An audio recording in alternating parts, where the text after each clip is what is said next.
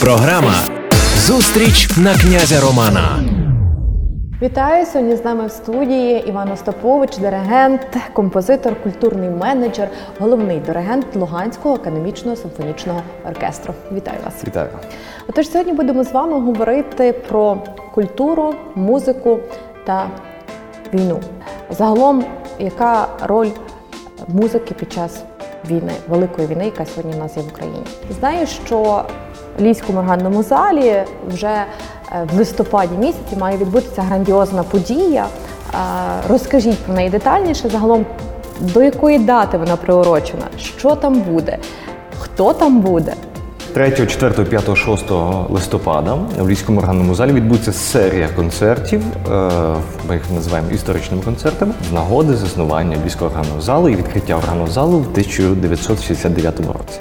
Ми довго з нашою командою ми постійно думаємо про нашу інституцію і про те, хто ми, що ми, звідки і які люди тут працювали. Бо важливо, не можна будувати щось майбутнє, не знаючи на чому ти стоїш. Б тут працював, які традиції були, та і продовжувати та примножувати традиції, які були. І ми з нашою командою проводили таку е, дослідницьку роботу з пошуку архівних матеріалів, газетних вирізок, документів, афіш, старих фото. І дозріли до того, це була наша ідея спільна з Тарасом Демуком, що треба зробити таку серію подій, оскільки є, маємо історичну дату, яку ми знайшли, до речі, в вирізку в газеті Вільна Україна за 69 рік, 3 листопада, відкриття органного залу. І саме 3 листопада відбудеться органний концерт за участі п'яти органістів, де буде е, програма повторена з 3 листопада 69 року. Тобто повністю аналогічна програма, яка її відкривала. Тобто може бути таким чином минуле, вперед минуле, так, так би мовити, та? послухати те саме, з чого починалося.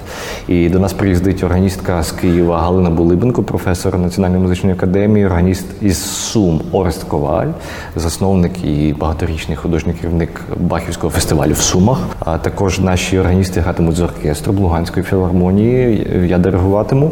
Ну, от такі нас ювілейні події. І виставка, звичайно, що буде виставка в галереї органного залу, де ці всі документи, афіші, фото ми представимо для того для людей для ознайомлення. Там, до речі, будуть дуже цікаві не тільки сухі якісь документи, афіші, будь-які є документ, наприклад, е, скільки концертів грав один з органістів. Віталій Півно був такий органіст. Ми виявили, що е, в одному з 90-х років, не пам'ятаю точно якому, він відіграв 179 концертів в рік. Ну і ще би там були такі більш е, жартівливі. Ну були такі накази, наприклад, там швабру не вистачало в 70 комусь там. Ну, ну так, щоб різноманітнити, щоб це не було. Тобто буде дуже такий цікавий екскурс, е, документальний, історичний в історію органного залу. Щоб прийшли не просто побачити стіни, а зрозуміти, що тут було. Що відбувалося? Та Що? чим наповнені стіни органного залу? Але це буде в листопаді. А от жовтень, я знаю, також досить насичений місяць. Є багато різних проєктів, програм. Розкажіть і загалом про кількість людей, яка відвідує концерти. Чи вона збільшилась, чи зменшилась, чи цікава людям така музика сьогодні? Хочу сказати, що як тільки ситуація дозволила, ми Львівський органний зал був е, одним з перших з тих, хто що почав е, концертні події публічно для з, з людьми. Будуючи програму, аналізуючи яка ситуація, це ми зрозуміли, що це все-таки допомагає людям трохи звільнити розум ментально. Ну не сказав би, що оздоровитися, просто звільнитися від негативних почуттів. Ми розуміємо, що це в якій ми ситуації зараз. Зараз війна, і це все торкається кожного, але все таки година чи дві класичної музики, якісної класичної музики з якісними виконавцями дозволяє людям перехопити подих.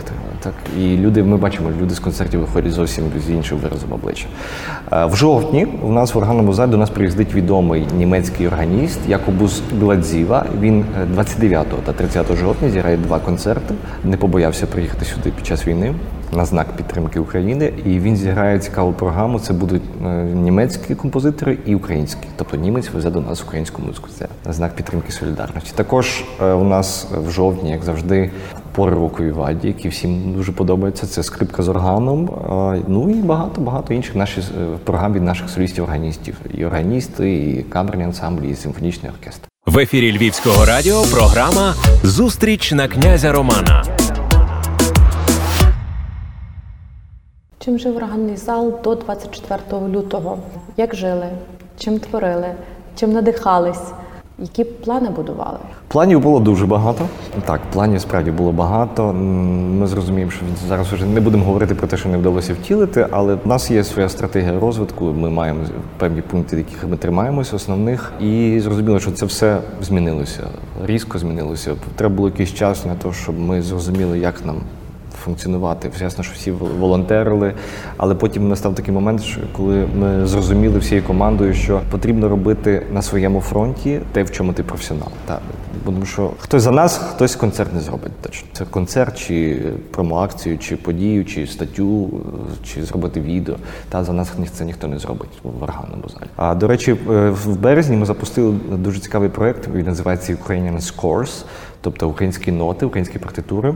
Є до сих пір великий попит у світі на те, щоб концертні зали чи оркестр, чи просто музиканти хочуть виконувати якийсь твір музичний українського композитора на знак солідарності. І ну не було такого сайту, чи не було такої єдиної бази даних, де міг би будь-який європеєць англійською мовою отримати інформацію, які твори, і просто включити програму. І ми створили цей сайт, е, базу даних з нотами для е, професійних музикантів, які за кордоном хочуть виконувати музику. І до нас дуже багато музикантів зі всього світу звертаються за цими нотами. Е, відомі берлінський оркестр з Відня, з Парижу, з Австралії різні. Тобто пишуть нам люди, які можуть абсолютно безкоштовно отримати якісь музичні нотні матеріали, і що вони можуть це виконати публічно. Це для нас важливо, тому що українська музика починає звучати в концертних залах світу. Навіть був такий випадок пані з Швеції, якщо я не помиляюсь, дуже просила твори для фортепіано для молодшого шкільного віку. Вона буде це з дітьми грати. Уявляєте, як приємно. Десь там в Швеції діти будуть грати українською мовою, вчитися на цьому. Це дуже приємно. І це був один з таких ключових проєктів е, початку війни, які ми зрозуміли, що ми мусимо це зробити, і ми його зробили. Міжнародні партнери, міжнародна допомога. З ким співпрацюєте? Хто допомагає? Хто можливо є цим донором, який зараз підтримує е, українську культуру? Нашим основним донором зараз в Львівську органну залу ясно, що це є Львівська міська рада. Ми муніципальний концертний зал, і ми е, дуже вдячні Львівській міській раді насправді за це, що у нас підтримка до сих пір йде, і ми повноцінно функціонуємо. Маємо повне забезпечення. всьому. Ми за це дуже вдячні. Е, дуже багато музикантів із за кордоном.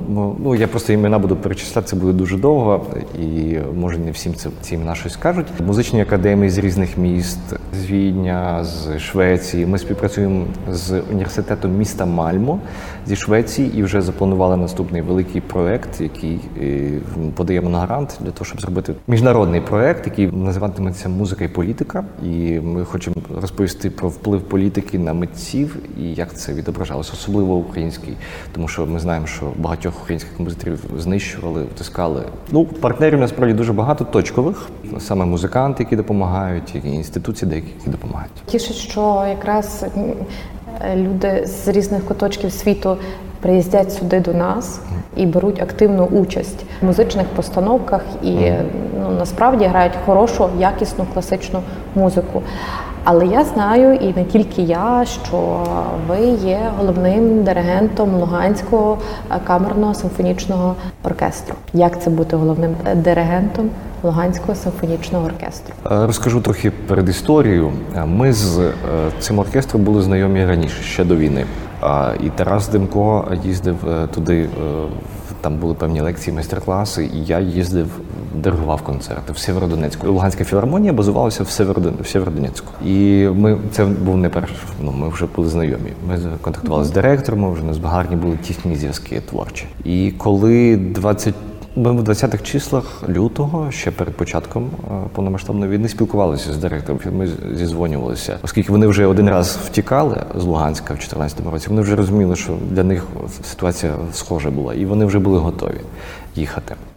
24 числа, в 6 годині ранку, після кілька дві години після початку бомбардування, Ігор Шаповалов, директор Луганської філармонії, зазвонив, що ми виїжджаємо. Ми допомагали музикантам, людям е, знаходити житло, яке було на то можливо. Ми разом з ними спільно волонтерили на складах, е, тобто різні такі. І прийшов момент, коли ми вже почали робити спільні події. До речі, для артистів Луганського оркестру відомий український композитор, е, лауреат багатьох світових престижних премій і конкурсів. Олександр Щетицький написав твір, називається Лакримоза, де ну, спеціально твір присвячений жертвам війни. Спеціально для цього колективу оркестру, який змушений був втікти. Ми цю прем'єру здійснили е, в квітні, квітні цього року вже. І це, до речі, мало дуже великий розголос. Е, цей твір звучав і на BBC, New York Times про нього писало, і ще багато багато іншої преси.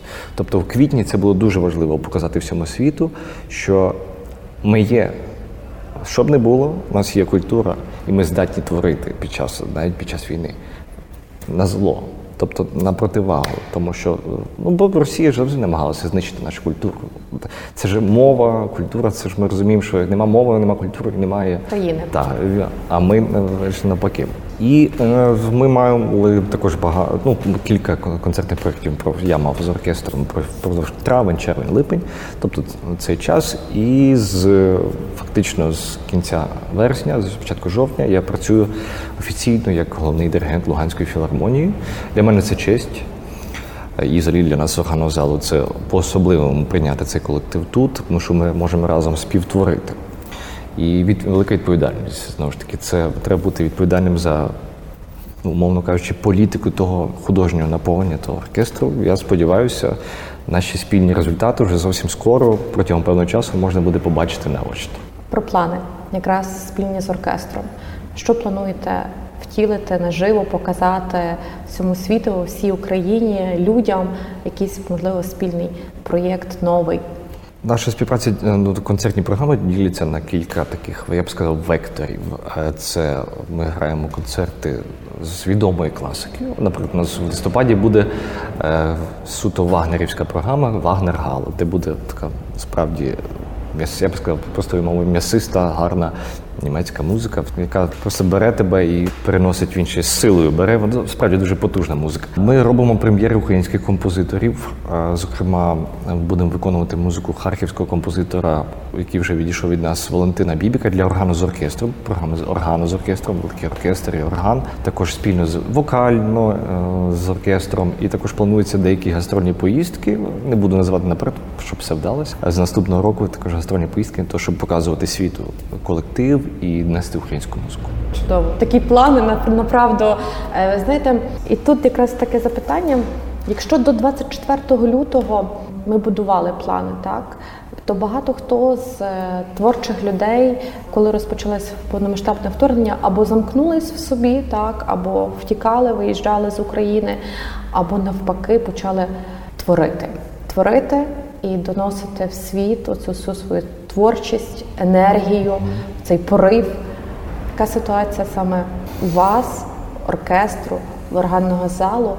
Чи будете йти далі разом з українцями до нашої перемоги?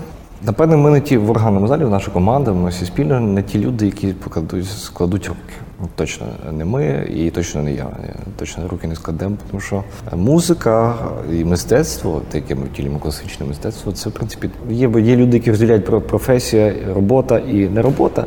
В музикантів і людей дотичних до мистецтва це не відділяється. Це одне одне ціле. Тобто мистецтво це ціль і сенс твого життя. Тому просто залишити все ми не можемо, і я теж не можу. Ми мусимо йти до перемоги, і ми намагаємось кожним нашим ну, увазі культурам, кожним нашим кроком, чи міжнародною співпрацею, чи навіть інтерв'ю іноземним виданням, чи е, кожним маленькою цеглинкою вкладати маленьку цеглинку в, в стіну нашої великої потужної культури, щоб вона була міцнішою, міцнішою і міцнішою. Що ми намагаємося робити? Ми працюємо з композиторами також, з, з сучасними українськими композиторами, замовляємо музику, контактуємо з світовими організаціями, концертами і спільно, спільно ми для себе відкриваємо світ, і світ відкриває нас для себе. І це такий е, обмін, синергія, синергія, яка дозволяє нам рухатись вперед, і руки складати точно не буде. Нагадаю, сьогодні з нами був Іван Остапович, диригент, директор органного залу, композитор. Дякую. Дякую вам.